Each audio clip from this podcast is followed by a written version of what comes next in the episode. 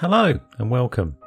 This time, Jon Dear and Dave Thomas, that's me, take a look at Dario Argento's third film from 1971, Four Flies on Grey Velvet, aka Quattro Mosche di Velluto Grigio. Did this highly regarded but somewhat obscure entry in the Argento canon buggers, or was it worth the buzz? Listen and find out.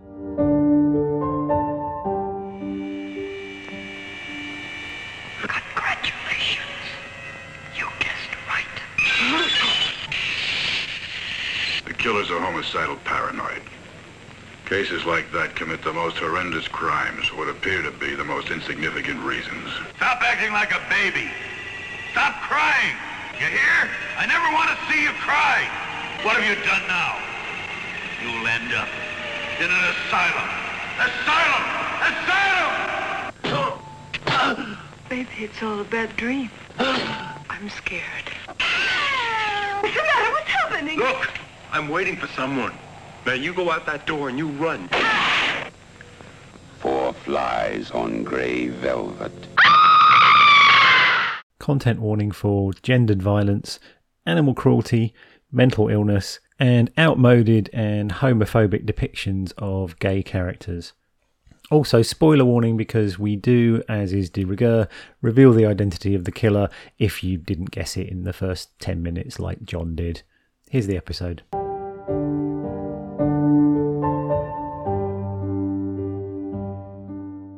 I was it's sort of one of those I was surprised I hadn't seen before. I was going to say it, it, it's it's not exactly a lost film, but it's it's one of the ones that's been more difficult to see until relatively recently. Oh, okay. Why in was that? of uh, it seems to have mostly been like rights issues. Uh, Paramount picked it up for the US and then just decided that they weren't ever going to release it on home video or anything. So uh, it's yeah, there was like a French VHS which was pretty horrific, and then Shameless put it out on Blu-ray a few years ago, and that wasn't great either. So it's really only the Sev- is it Severin that put it out recently that have actually done like a proper remaster. Um, so it's been a bit it's been a bit obscure for a while. This was Argento's third, is that right? That's correct. Yeah. So I've seen the first, the incomparably excellent Bird with the Crystal Plumage. Uh, this seems to follow the pattern of bizarrely obscure, specific but crucial plot point as film title. Yep, exactly. Yeah, so clearly he's gone. He's gone with a theme there and that. We haven't done his second, have we? Which is Cat of Nine Tail, Cat of Nine Tails. We have not done that yet. No. No. And I'm I'm led to believe that is not in the same class. Is that correct? Yes. so his second film, uh, and actually kind of informs this one in a lot of ways. Uh, Right. So, following Bird with Crystal Plumage, which was a, big success internationally, not initially as big in Italy, it, it subsequent, subsequently became so uh, on re-release. Um, but at the time, you know, it, it did okay, but it was it was very big internationally. So essentially, the foreign backers and his dad, who was his producer, said, "Yeah, another one of those, please," um, which he had very little interest in doing. So, Cat and Nine Tails is. I I actually saw that. Uh, it's one of the ones I saw at the Argento uh, season that the BFI did recently, and I hadn't seen it for a while, and I didn't have very good memories of it. And it's it, it's a, it's a bit of a curate's egg. It's it has some really good stuff in it. Um, it- he's getting visually more experimental in that more so than Crystal Plumage, but the the plot is just kind of all over the place, and it does feel like Oh no! well, well, e- even more so than a, than a typical Okay. Giallo or a typical Argento. It's basically kind of got two plots going on at the same time, and the main one turns out to not really have anything to do with the outcome. So it's a bit frustrating, Ah, okay, and it's right. and it's pretty long. It's like it's it's sort of I think it's like two hours plus, and you kind of get to the yeah. end, and you think you could have cut like 70 minutes out of that realistically um so so it's interesting i we, we we may come to it eventually and it's it's bits of it do feel like a reaction to uh crystal plumage in some ways. Uh but yeah it, it, it's not a favorite. And then this film and one of the reasons why i wanted to do this is so i had seen this a while back. Uh, i think i had some sort of horrible bootleg of the, the French video, uh, which is not a good way to see it. Um, and then I got the the the UK Blu-ray release, which again is a bit ropey, but sort of better. And both times I watched it, I was kind of like, no, I'm not really sure I like this because it's, uh, uh, and we'll talk about it, but it, it's a bit of a distancing kind of chilly film because everyone in it's horrible. In, that's interesting because I loved it instantly. Yeah, that was, and that's that. So it surprises me from to hear you. This this had to grow on you. Yeah, and, and it's funny. It's only as I was kind of like, well, it'd be interesting to do, and having rewatched it, kind of like, oh yeah, there is a lot. Kind of, there's a lot of interesting stuff going on, and then having watched it again a couple of times, and every time I watch it, I kind of like it more. And I think now I, I definitely appreciate there's more going on than I initially gave it credit for. Uh, but yeah, that it, so so that was kind of why I wanted to see what you thought of it, and you liked it. I did. I mean. Uh, I'm not sure, but I'm making characters unlikable. Michael Brandon's character has no discernible personality. Mm. Uh, he doesn't like he he's sort of a cipher, um, which helps in a lot of films because you can just put whatever um, uh, projections you want to onto that particular character. It's the situations he finds himself in that, that, that obvious, is obviously more important. So mm. if, if it's if the, if the central character is a fairly blank slate, mm. you have sort of stuff to play with in terms of how you you view it and your and your immersement in the in, in, the film. And as we sort of discover what goes on with him, obviously there are subplots developed which he isn't a part of, but nevertheless, you know, the, the revelation of the killer and everything is is something that we only find out as the as the central as the central character finds out. So it becomes easier to, um, I think, to to to to project those feelings onto so um, yeah, I, I didn't find him particularly unpleasant simply because there wasn't mine much to find to find un, unpleasant or pleasant. He's a he's a fairly blank blank canvas on which the the, the viewer can paint. Interesting. I did find all his friends objectionable. Objectionable. If I ever meet one of you know my wife's cousins for the first time, come and talk to me. I'm writing a story about the rape of called the rape of Frankenstein.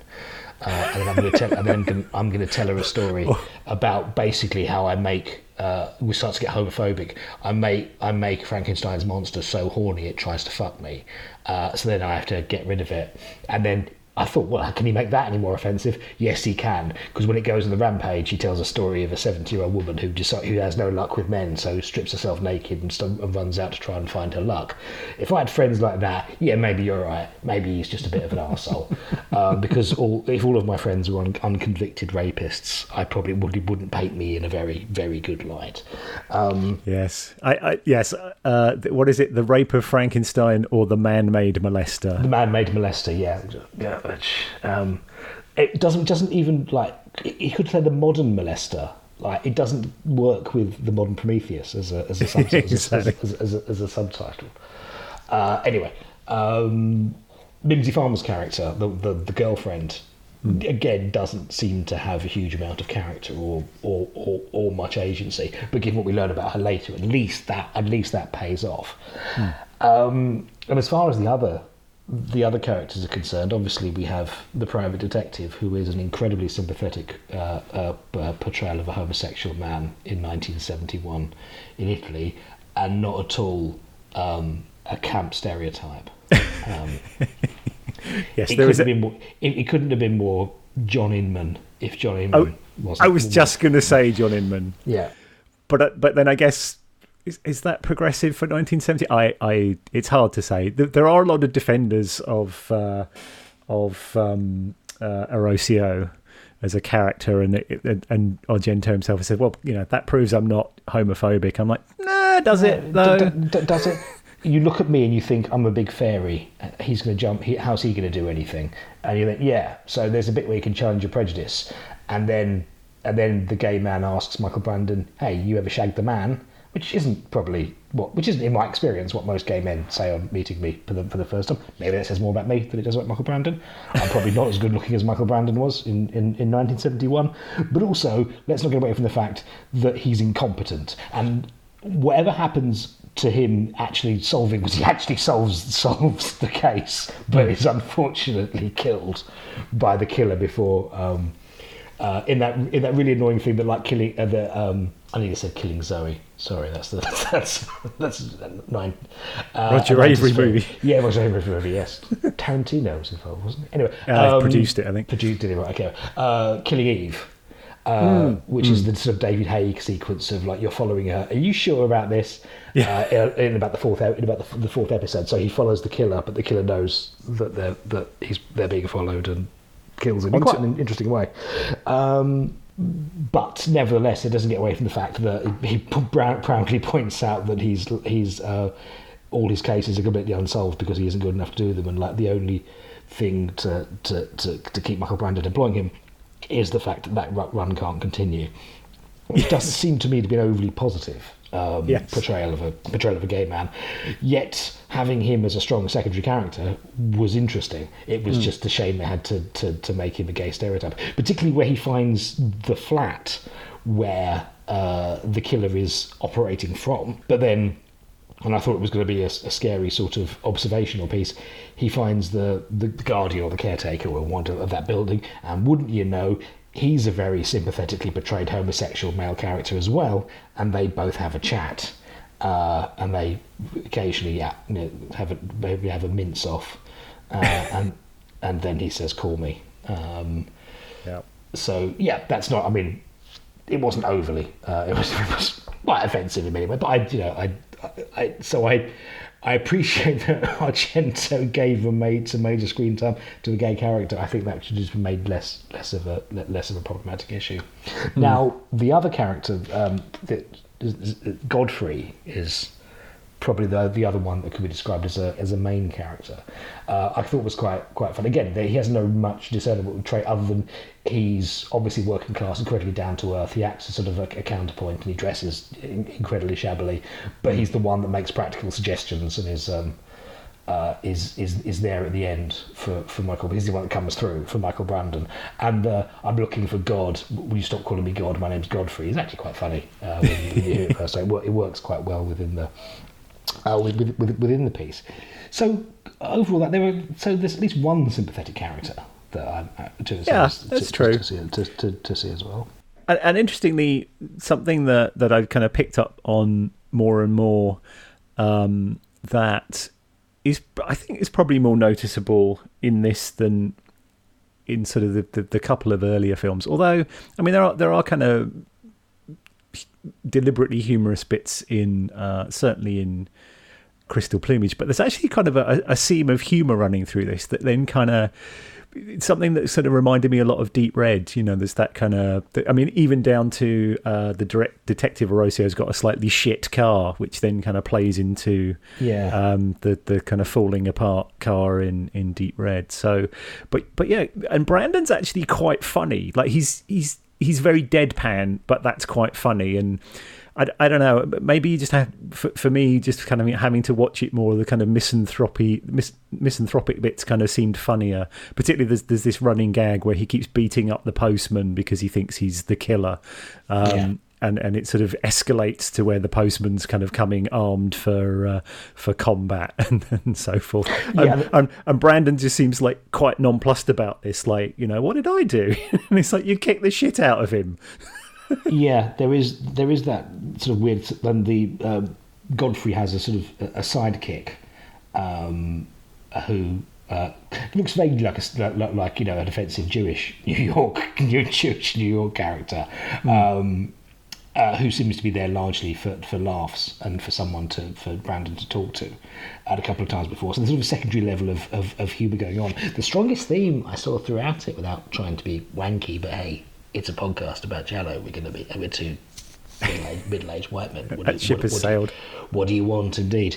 Is recurring themes of sort of um, losing your sanity, losing your, your your your your mental health. So continuing on the uh, on the problematic theme, uh, one of the party guests uh, at, at, at um, Roberto, Roberto and Nina's um, flat, which is again very stylish, modern-looking apartment, is um, talking about uh, uh, an execution in Saudi Arabia, um, which we see describing in detail as before beheading someone. They, you know, I don't know if this is accurate in descriptions of executions in Saudi Arabia, but um, putting a inserting a stiletto into the into the nape of the neck, bringing the head up as to, to make it easier to to, to swipe. Um, but that then becomes a recurring nightmare for for for Michael Roberto Michael character, um, which seems a su- subtle uh, reference to losing one's head or losing one's mind. Um, and given that the the motivation of the character of the murderer is revealed to be uh, they went mad after being you know, mentally and physically abused by their stepfather because uh, they weren't what their stepfather wanted. Uh, and they just latched on to Michael Brandon's character because they looked like the step, the killer, the killer's stepfather. And this has been a massively, really long, involved ploy uh, to kill them, uh, which of course stretches credibility, but th- that's hardly the point. Um, so that was, I thought that was an interesting uh, sort of through point, and we have several conversations about um, losing your mind, and indeed, in these genres, particularly the ones you know, the, the the the, the urban you know, the ones we explore where there's an isolated individual. Now, having said that, Brandon isn't, although an American actor, isn't uh, an isolated foreign individual in the land that often is used in, in these for the, to isolate the protagonist. He's a, as far as I can tell, he's a he's meant to be Italian, isn't he?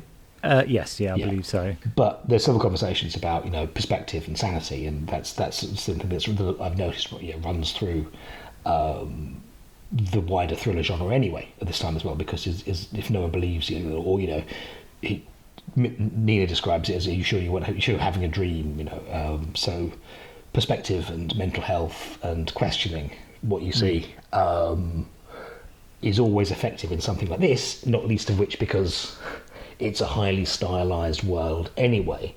And there's sort of no better example of that in the piece I can think of than uh, the maid, who works out who the killer is very early on. But when you see the running time, you realise there's only one thing that's going to happen to, to, the, the, the maid. But she agrees to meet the killer uh, in a park. Uh, this is a very stylish Italian high-walled, locked park, which you know has many nooks and crannies and lots of foliage, but has you know, children playing and lovers kissing, uh, until it doesn't. Um, and that's that's one of the most striking sequences in, which doesn't really make much narrative sense, but as we've as, as we've learnt on this journey, that's hardly the most important thing here. Uh, is that the characters who populate the park as so what's the what's the maid's name? Ame- Amelia. Amelia, yeah. As Amelia waits for the killer and smokes and is nervous, all the children, uh, uh, the, the parents and the lovers disappear. That we see them disappear. Now we can interpret that as you know they're going through. You know, well, she's waited there a long time. It's a really boring montage of just waiting, so we we we we we, we fade them out. Um, but it's unsettling how that's done, uh, and rather than silly, I think it I think it works. Um, and she waits, and then we see the park keeper locking up. Now, presumably, he hasn't checked. He's just seen people leave and hasn't done the th- most thorough check that no one's locked in, because that seems quite a hazard. It seems quite a large place with lots of places to hide or spot or stay. Um, but nevertheless, she gets up thinking, "Oh, I'm suddenly feeling a bit cold," and realizing I'm alone and therefore vulnerable. When presumably one, this was one of the reasons that she was motivated to be in the park, in a public place um, it's suddenly dark for no discernible reason uh, meteorologically that I can understand. But again, it's a really effective. It's really effective. She sort of stands up, starts walking towards the exit. Uh, cut to wide shot. It's it's pitch dark, um, and again, it doesn't doesn't make sense. Doesn't matter. Creepy, disorientating, and it makes for um, a visually interesting sequence where she has to run through an, an increasingly and uh, thin passageway that is covered in covered in cobwebs. Uh, and tries unsuccessfully to escape as the killer finds her and, and kills her. Um, so I thought that was for something that looked on the basis when you describe it, it look, sounds ridiculous, but it uh, and you know it's easy to mock, and indeed I think I did to you on on text in a slightly tongue-in-cheek way. But when actually watching it, it's actually quite effective for its eerie for its eeriness, which presumably Argento was go, was going for, and the shock that the bloke. Um, that uh, Roberto thinks he's killed at the beginning accidentally, and thus the killer is blackmailing him, which is the central premise of the of the story. To find out the killer, that guy who we thought was dead, isn't, and it's just an elaborate ploy, for the killer to get at him. You, again, it doesn't make much sense in the narrative, but it's a genuinely surprising revelation, and it's hilarious that the, the um, that that guy then wants more money, so the killer just kills the guy we thought was dead anyway. Um, exactly. But but it works. It's it's it's very it's, it's very it's very good. Uh, again, not much narrative sense, but if you go into it with the right the right frame of mind uh, and just enjoy the surprise, that that was that was a genuine surprise. I did work out who the killer was quite early on, though. Uh, I was Yes. I was Well, quite pleased with that. Th- th- There's, there's also a certain amount of, of kind of looking back from 2023 and being like, oh, Mimsy Farmer's in this. and kind of feeling like, yeah, she's probably the killer, isn't she? She she basically just goes nuts in every film. So She does, but also you're. I mean, uh, yeah. there- there- there's a there's limited number of suspects it could be, unless they're going to do the, it was someone we haven't met yet, which they don't. So All right. I think I think I think you're a bit, being a bit harsh on me there. I'm not, an, I'm not, I'm not, I'm not an expert in the in, in this genre. I'm not taking for this necessarily re- temporarily or retroactive spo- spoiler um, because it's like having one of the characters as Freddy Krueger. Oh, I can't Yeah. believe they were the dream Yeah. uh, dream entering alien killer. Um, I thought it was I, I, like she's because initially I thought. Oh, when I, when I when I watched it, it's probably it's probably her or it's the postman. And then the postman is an obvious is, is an obvious is an obvious red herring, and then I thought back and thought, oh no, because he wakes up for a noise, and then she's still asleep at that point. and then you find out the guy you think is dead, and then Mimsy Farmer kills. Says all this creeping around at night, and I was like, "Yes, that's it. It's Mimsy Farmer then as well." So, um, uh, but you think that's no big deal? Fair enough. Um, no, no, I it, very, very well done because uh, you you messaged me like I think you were in like sort of 15 minutes into it, and you were like, it's either the postman or the wife, and I was kind of trying being non-committal. Yeah, but there was, But, and there's uh, yeah, there's there's some very uh, odd uh, sort of cutaways that sort of don't really mean anything. There- There's there's the neighbour um, that that they both that that both Roberto and, and Nina talk to, um, who complains about the incompetent uh, postman who keeps giving her uh, the cripple. Thank you for that. Uh, as post post instead, which is full of which is full of Swedish porn, uh, Yep. which then she she then she looks at before giving before giving back. Um, that was, that was that yeah, was there's a, there's a little bit of rear window stuff going on there when, when sort of Michael Brandon's looking out at his neighbours and his the adjoining properties and things. Well, I mean, I mean, I suppose given but, sort of, but with porn. but with porn, yeah. I suppose given um, uh, the but with Crystal Plumage owes quite a lot to, to Rear Window. Um, I'm assuming Argento's quite a yeah a fan of a fan of Hitchcock. Um, I mean, he probably wouldn't say so, but yeah, I think it's you know, it's it's kind of plastered all. He did so he did a Q and A at the uh, at the recent um I know I, was ill. I'm I'm but nevertheless it's been a bad time. Sorry, go. Yeah just at the recent BFI season, and th- there was a question about you know his influences, and he sort of jokingly said, "Oh no, there aren't any." So, um, so I think he's a little Yes, bit coy about. yeah, exactly. Um, they're fairly writ large, but uh, but yeah, I mean, the, the, the interesting thing with this is he had kind of said at this point after the previous two, you know, uh, uh, and it was essentially like you know he was he was getting fed up of basically you know as he saw it being ripped off by all and sundry with all the you know Giallo coming out that were had animals in the title, and uh, he felt were very much kind of riding his coattails, um, having if not invented the genre, then kind of established a, a new kind of template for it. And having done it twice, he wasn't really that interested in doing it a third time, and there's uh, some other personal stuff that I, I, I will circle back to um, probably a bit, a bit later. But effectively, he said, "Well, this is going to be my last Giallo, so I might as well go all out and just make it as kind of stylistic and and you know sort of plastic reality as as I can." Uh, now, obviously. It was far from his last Giallo. Uh, Again, Something I watched in the Argento season was uh, Dark Glasses, uh, which is his most recent Giallo that came out in 2023.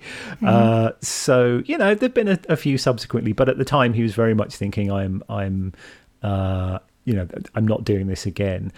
And it's interesting that this is kind of the first one of his films that, looking at from again having watched it a bunch of times, uh, really this is kind of Argento's style kind of crystallizing into yeah there are some really bravura like visual set pieces. And it's not necessarily just the kills. It's things like when the maid is on the phone to uh, the killer there's this like wild kind of montage going out of the phone box through you know the Oh, following the phone wires. cables and through the phone exchanges to the handset that the killer is talking into it's just really there's kind of no reason for it to be there other than it's it's really striking Well, I mean, there's some interestingly subjective shots. I mean, not that's a subjective shot, but it's an interesting. There's a, in the in the title sequence. There's a there's a um, a shot that's meant to be through the through the whole of a guitar, uh, which was an interesting stylistic choice. Um,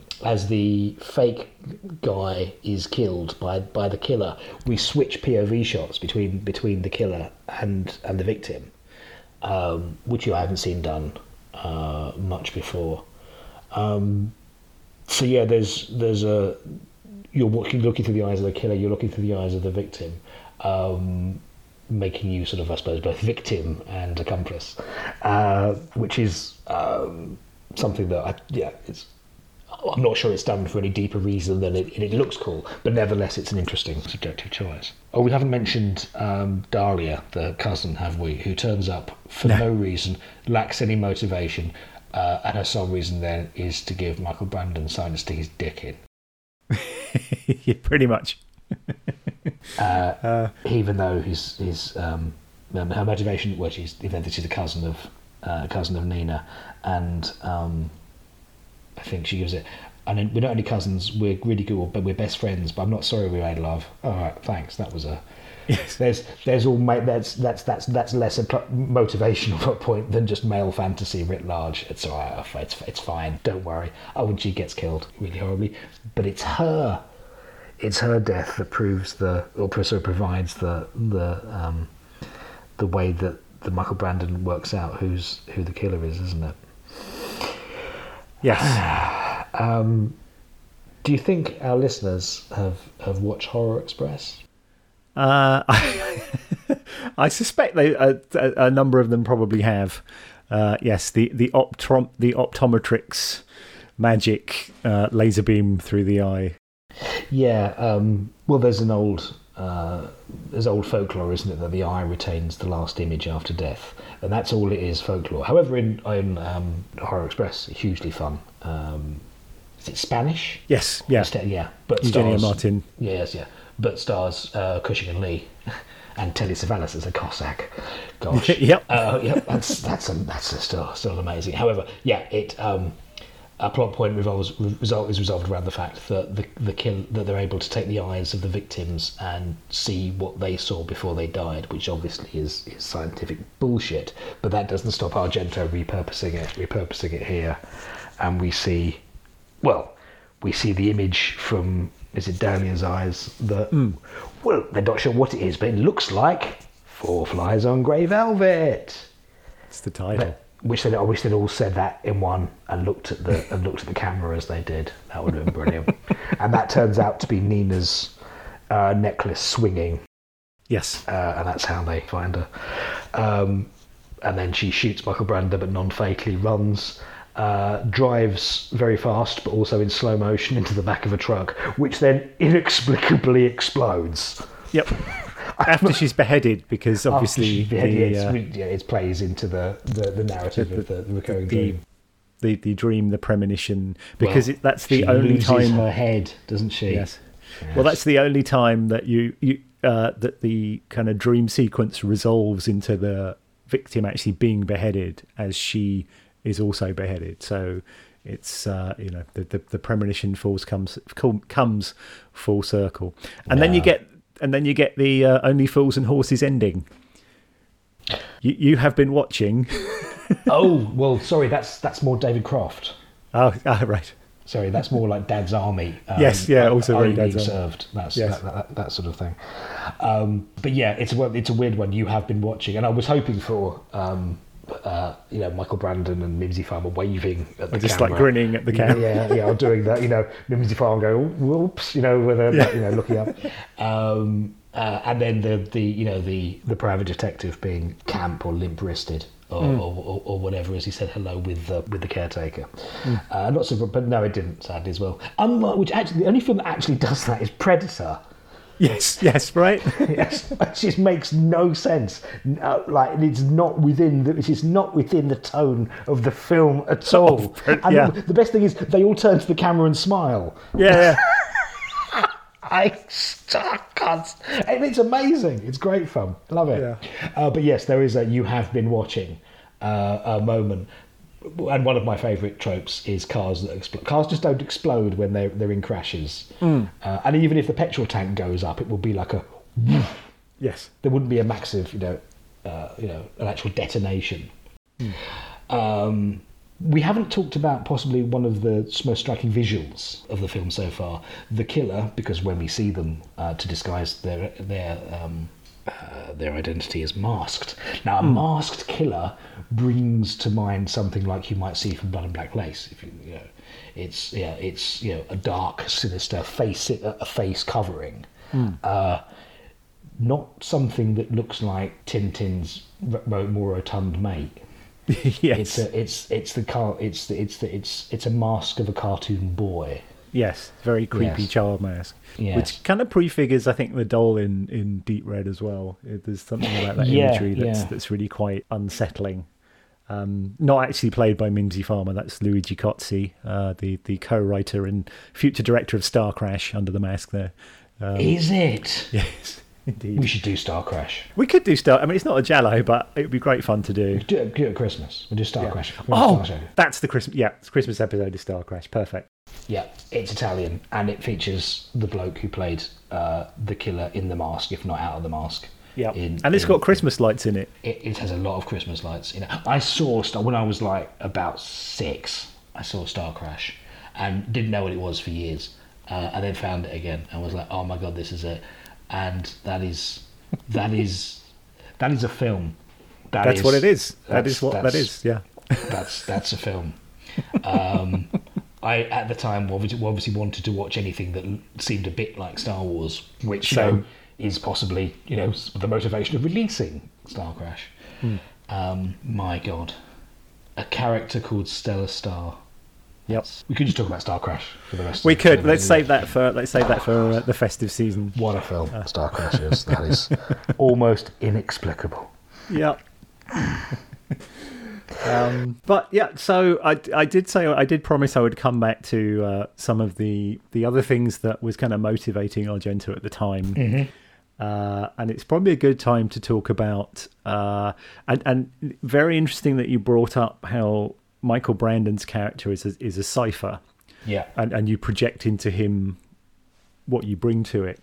So, one of the things that's kind of striking about his look, and he's playing, uh, we haven't really talked about the, the, the plot too much, but he's playing a drummer in a rock band or a sort of jazz rock uh, band. And, and actually, the initial casting, they were kind of ba- uh, knocking around ideas of, of potentially even like asking Ringo Starr if he'd do it, which I'm kind of glad they didn't.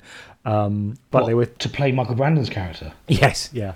Yeah. Whoa. Uh, this is yeah, there were- this is 1971. Yes. he's- yeah. Oh God. Yeah. So Uh, yeah, and there were other people like Terence Stamp and Michael York that they're kind of thinking of. But anyway, uh, Michael Brandon, I think, had been in like one film before this, and he, he sort of had this look that Argento liked, which is interesting because of all the protagonists in Dario Argento films, Michael Brandon in this is really the only one that looks like Dario Argento did at the time, in that he's very thin. He's got that sort of long brown hair, sort of you know, Oh, he, he has a very Argento-ish vibe.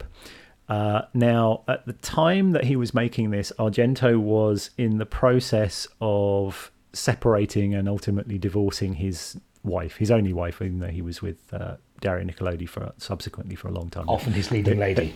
they- yes, uh, Yes. that- but they weren't actually ever married. So, as he was going through the process of uh, splitting up from uh, Maria Casali, uh, who, from what I understand, looks a bit like Mimsy Farmer does in this movie. Ah. And so then Argento makes a movie about how his wife's a psycho who's trying to kill him um, and ultimately gets beheaded. So Ah. the, the, there is a certain amount of um, of school of thought that Argento does project a lot of how he feels about his relationships onto his characters. I mean, you know, Daria Nicolodi did say the the worse our relationship got, the more horrible ways he found to kill me off. Um, so it is a little it is a little unsettling the uh, the, the similarities, let's say, between him and uh, and Maria Casali and Mimsy Farmer and Michael Brandon. Um, so yeah, that, that, I, I think as well that's why there's there's there's quite a, there is a dark streak running through the film, and I think initially potentially something I might have picked up on watching it and just feeling like this is a bit this is a bit weird though, isn't it? But yeah, so so that that is something to uh, to kind of be aware of, and it's it's pretty interesting. He was actually having an, an affair with uh, an, an actress called Marilu Tolo, who wasn't in a whole bunch, uh, but she was in his subsequent film. Uh, the Five Days, which I haven't watched yet, I have to admit. Um, but she's also in an episode of his anthology telly show, um, Doors into Darkness, where she gets killed off. So there's a bit of a theme is what yeah, I'm saying. Yeah, I mean, and considering you know um, he has his daughter cat play characters that are raped, and every time generally he stabs someone off, someone is stabbed by a hand off screen. It's it's him, isn't it? Yeah. Well, he's killed Yeah. off both his daughters in in film. Uh, so Y- yeah, it's it's a bit. Yeah. um, but he does make very stylish films. they, I mean, this one, the, the, there are there are bits in it that are so brilliantly effective. I mean, that that, that you mentioned the kind of slow mo um, sequences, which they had a absolute nightmare shooting because they had this camera that could shoot at something crazy like 6000 frames a second but it was never Bloody really hell. designed to be kind of taken on location. It was you know um, it was absolute sort of nightmare to work with. Um, but you do get that like insanely slow motion. Both both the kind of bullet hit which is a real bullet fly not hitting Michael Brandon obviously but but actually a real bullet being photographed um, and then the car crash at the end which just is sort of plays to this beautiful kind of classical music of um, of Mimsy Farmer sort of staring at the windscreen as it explodes. Uh, you, you know, it's it's there's there's nothing quite like it, and I, I've not really seen anything before or since that does that, even in Argento's. Also, as as she's about to hit the camera, sorry, as she's about as the camera goes and she's about to hit the back of the truck. You know, what do you think's going to happen? Um, it's not like anyone, and it's and, it, and it's not like there's much observation going on. No one else is near the car with Mimsy Farmer. Only the truck driver, and he's oblivious until the until the vehicle hits. Just as she's not looking, she's not paying attention. Um, so I kept wondering what exactly was, was, was, was going to happen because it feels like an undeserved like of fate that it's given slightly more tragedy than it than, than, than it is. And if you, if if the if the the theme was going to be the tragedy of that person's childhood that made them into a killer, um, I'm not sure. Driving slow motion into the back of a truck, which inexplicably, which when the car inexplicably then exploding, is is is worth the trouble that they they that they they they, they went to. Um, but but again, it, it ends incredibly abruptly, as quite a lot of those those those films do. There's no sort of coda, is there? There's no, No. There's, no there's no epilogue. Godfrey, not with his parrot, who's called Jerkoff. We'll come back to that. Godfrey um, runs in uh, at the um, and with the the wherewithal that Michael Brandon has to knock the gun out of Mimsy Farmer's hand with a, an ashtray or some sort of in, implement, I can't remember what, while having been shot twice is is impressive. But yeah, that's that's a bit of, bit of James Bond stuff there as well. And then, you know we, we then immediately follow Mimsy Farmer to run away in the car to who knows where she dies. Film ends. Uh, we don't see we don't see any more back at back at back at the house. But then that sort of works with the you know it leaves you on a leaves you on a an, emo- an emotional high, if not necessarily a, po- a positive one. Yeah, can we talk about Godfrey's parrot? Yeah, please. Because what was that called in like is what's it's called jerk off. In, um, presumably that's not meant to be a Russian name either.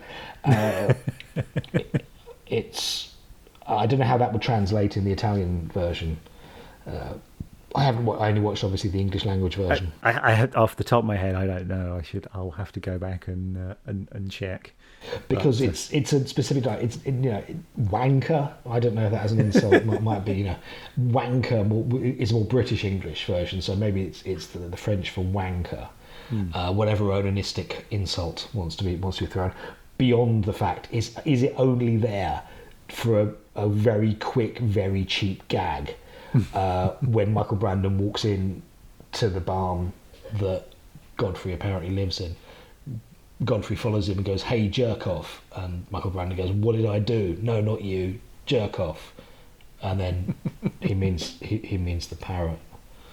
Um, it's yeah, it's what a gag. Having having enjoyed the initial gag about God and Godfrey, uh, I, th- I, th- I think they should have quit while they were ahead. Which gets its own musical sting as well. Oh yeah, God, he does. Yes, it does. He goes, "Hall- "Hallelujah, uh, uh, um, please." And I thought that would, might have been a recurring theme. Like he might turn up and be a savior or or, or, or something, or you know, like get shot and then not be dead, and they might do they might do a resurrection uh, messianic thing. But I think I was looking for too much. Yes.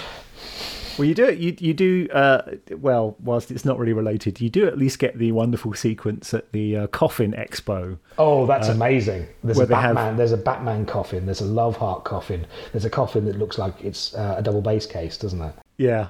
I mean, that's literally where it sort of almost devolves into a carry on where the, the guy's like, oh, I don't know, it's a bit small. And he's like, well, we've never had any complaints. Yeah, lol.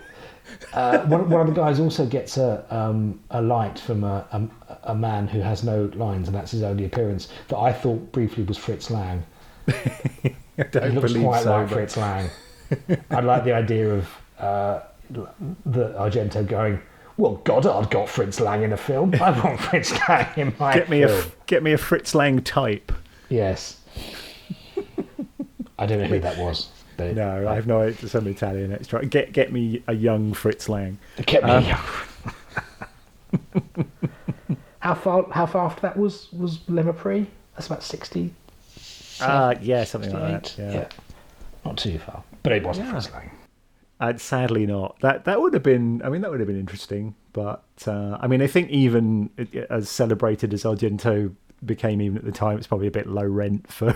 I, I, I suspect so. Yeah. I mean, this is early Argento when he was you know low rent but good, as opposed to later Argento when he was notable and you know even more low rent uh, because he wasn't actually that good. Uh, but yeah, early Argento. Hey, we've got some to come. No, I liked this a lot more than I expected. Um, Well, I say I, I expected. I it was it it it, it uh, given I thought I'd seen probably most of the very good um, Giallos, and knowing that this one wasn't sort of, I believe the kids say, God tier. um, I was I was very surprised. I was very impressed with this. This is this is one this is this has been one of my favourite so, uh, um, so so far. Whether I, because that's I'm just gradually going into it in the in the right frame of mind to just enjoy it, um, and just if not celebrate, then uh, I, I'm able to deal with the problematic nature of it as well while celebrating celebrating some of the camera work, which you know, as Giallo is rightly is, is rightly known for, is is is highly distinctive and and, and, and, effective. So yeah, this was a this was this this this was a good fun, but. Um, you will put a spoiler alert that if people haven't seen this, they Oh, really, yes. they really Yeah. should uh, before we tell them. Unless you're very clever like me and you work out that Mimsy Farmer's the killer, only to have your pomposity pricked by Dave going, "Yeah, but if anyone knows now, it's Mimsy Farmer, isn't it?" oh, right, sorry. Yeah, well, I mean, the thing I, I think that as well, you're also kind of starting to develop the, the mental calluses that you you get from watching these for like years, where you start to just be like, well, I liked the good bits. Yeah, that's that's that's that, that's fair enough as well. And if there's one thing my brain needs, it's more mental calluses. what are we doing next, Dave? Uh, so next up, we are. It's going a bit gothic again, actually. Oh, Um, good. So yeah, the next one that we have up is uh, the great uh, Italian Gothic director uh, Antonio Margheriti, Oh yes, yes. uh, and we are doing uh, Seven Deaths in the Cat's Eye, I've seen that. which ah excellent. Yes. Uh, so I can't really remember. It was, it's a bit fucked up, but hey, you know we can do it as well. Yes, I have. So I have that on Blu-ray. There you go. 88 released it, didn't they? They did indeed. Yes. Yeah.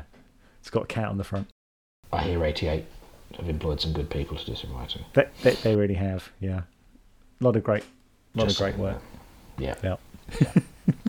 Um, very sad to hear about Network, by the way. That was tragic and incredibly, incredibly swift. Uh, I know. It sort of came out of nowhere because I I hadn't even. This is a complete aside, and, and for those who are listening outside of the UK, uh, assuming I actually leave this bit in, um, Network was a an excellent uh, UK Blu-ray and, and DVD distributor who did a lot of really niche kind of British uh, genre film and a lot, and I mean a lot of old cult telly. Um, which really no one else would probably ever put out. the adventure game. They put out the adventure game. E- exactly um and yeah it just seemed to come out of nowhere i was i was just actually thinking about oh i must pick up because i hadn't uh i hadn't picked up the so they release a lot of the Gerry Anderson series uh, and I must pick up UFO because I don't have that. And I literally went to look on their website and it was gone. And looking around a bit, it's like it literally, I think the day before it said, oh, they've gone into uh, uh, administration, I think it's worse than they've gone to liquidation. gone to liquidation. Because if they go to administration, at least they can be a chance of saving the business or selling the Yeah. stock immediately. It's, you know, So, it's- uh, so yeah, very, uh, very sad. Um, I guess we hadn't bought enough stuff. Um, no, I, I, or- try, I'd really tried. yeah, same. Um, or, or the, uh, the the sort of the the vast Noele Gordon Crossroads box set that they put out. And who on earth puts out a bloody Crossroads box set of all yeah, things? 94 discs. Yeah, Yeah, Uh, I, I do. I must. I didn't. I didn't go for that. Same. I, I, I utterly adore archive telly more than well, I suppose I say more than most people I know. Given the people I know, that's actually bollocks. Uh, but I'm probably in the top thirty of Yeah. people I know that love uh, but I wasn't going to do a '94 disc box set of Noele Gordon in Crossroads. Yeah. Um, so perhaps I should have done, uh, and then I'd been able to. Um, I picked up the only other day. I picked up uh, the first series of Dramarama, the one Wow. called Spoo- the one called Spooky, uh, which contains Alan Garner's play The Keeper, which even though it went out at like half four on a weekday, is one of the most terrifying things I've ever seen. Uh, Wow. About two ghost hunters in a, in a in an abandoned cottage, and they start playing Scrabble. Uh, and then the words they realise what they've what the scene where they realise what they've what they've written. It's up there with it's up there with the stone tape for Wow. uh, yeah, for just that bit as well. It's you know, it's a cheap piece. It's a two-hander, um, but it has a couple of moments of pure of pure fear, and I can't believe that. That scared the shit out of me. Wow. Ah, Alan Garner, what a great writer. Anyway, we've gone off on a tangent. I think we should I think we should leave uh, on something on on something on Four Flies on, on Grey Velvet. Didn't chat about Michael Brandon's wide wider career, uh, did we? No. For for those of you uh, in in Britain, he's probably best known for Dempsey and Makepeace. Uh, Correct. he, he married Makepeace, didn't he? That's right. Yeah. Glynis Um, Barber. which- Which, would which be is- suited in Blake Seven to me, but hey. Well, quite. I mean, and in terms of you know sort of genre, Six Degrees. I mean, Glynis Barber's actually in a lot of Norman J. Warren movies, including uh, Terror, which is supposedly inspired by Suspiria. So, Oh, okay. I, to be blunt, I'm not sure you would know that from watching it, but apparently it is. Um, but uh, yeah, so so you know that was before that was before any of of their uh, TV. Uh, relationships happened. I, I I was quite fond of Dempsey and Makepeace. I have to admit. Yes, I watched it in very the, good, in, the, in the it was in- quite entertaining. in the mid eighties. Well, it was it was dramatic, and they had you know an American in, in London. They were trying to do the Brannigan thing, weren't they? They were. That's exactly what they were doing. Um, but it, I, as I understand this, and if we have any listeners in in, in America, Christ, um, if we have any listeners in, in America, I understand Michael Brandon is best known for Thomas the Tank Engine. That's right. Yeah, Yeah. he's the uh, he's the American Ringo Starr. which cut? Which so it's all connected. Oh my God, He's the drummer. Oh yeah, my the- god! Again, for Americans, Ringo Starr is the voice of Thomas the Tank Engine. Tank Engine. I was about to say, I was about to say Ringo Starr was the drummer in the Beatles. Yes. I think they know that. Oh right, sorry. Yeah. But so originally this was a part they tried to get Ringo Starr for, and they Yeah. got Michael Brandon. And then when Thomas the Tank Engine was taken to America, and they thought well, they didn't want to voice, you know, they didn't want the deep scouse voice. Brandon was going, "You're fucking mine, star." Oh no, said Thomas. Anyway, um, He's he's he's, he's, also, he's in Doctor Who. He's a- Ringo Starr. no, Michael Brandon. he's a unit general in a David Tennant story. Ah, right. He pops up in the occasional Marvel movie as well. Uh, I think he's in the first Captain America. All right, he's in a Jonathan Creek. I remember as well. That's right. Yeah, yeah, Yeah. yeah. Um, and Is there a Jonathan Creek podcast? There should. I bet there is a Jonathan Creek podcast. do you know what? I would probably like to do that because I really like. Oh Jonathan God, Creek. not another one. Jesus, I haven't got time. Yeah, I know. Okay, when we're done with when we run out of Giallo, we'll we'll, do do, the Jonathan- Jonathan, Creek Jonathan Creek. podcast. We'll do a, a Jonathan Creek ride along. Marvelous. Right. Um, well, until next time. Until next time.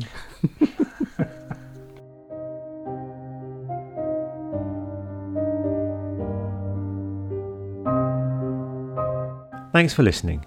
If you like the show, you can support us on Patreon at patreon.com forward slash due signori, where you'll get early access to episodes for a mere pound a month. Due Signori in Giallo is edited and produced by me, Dave Thomas. Until next time, goodbye.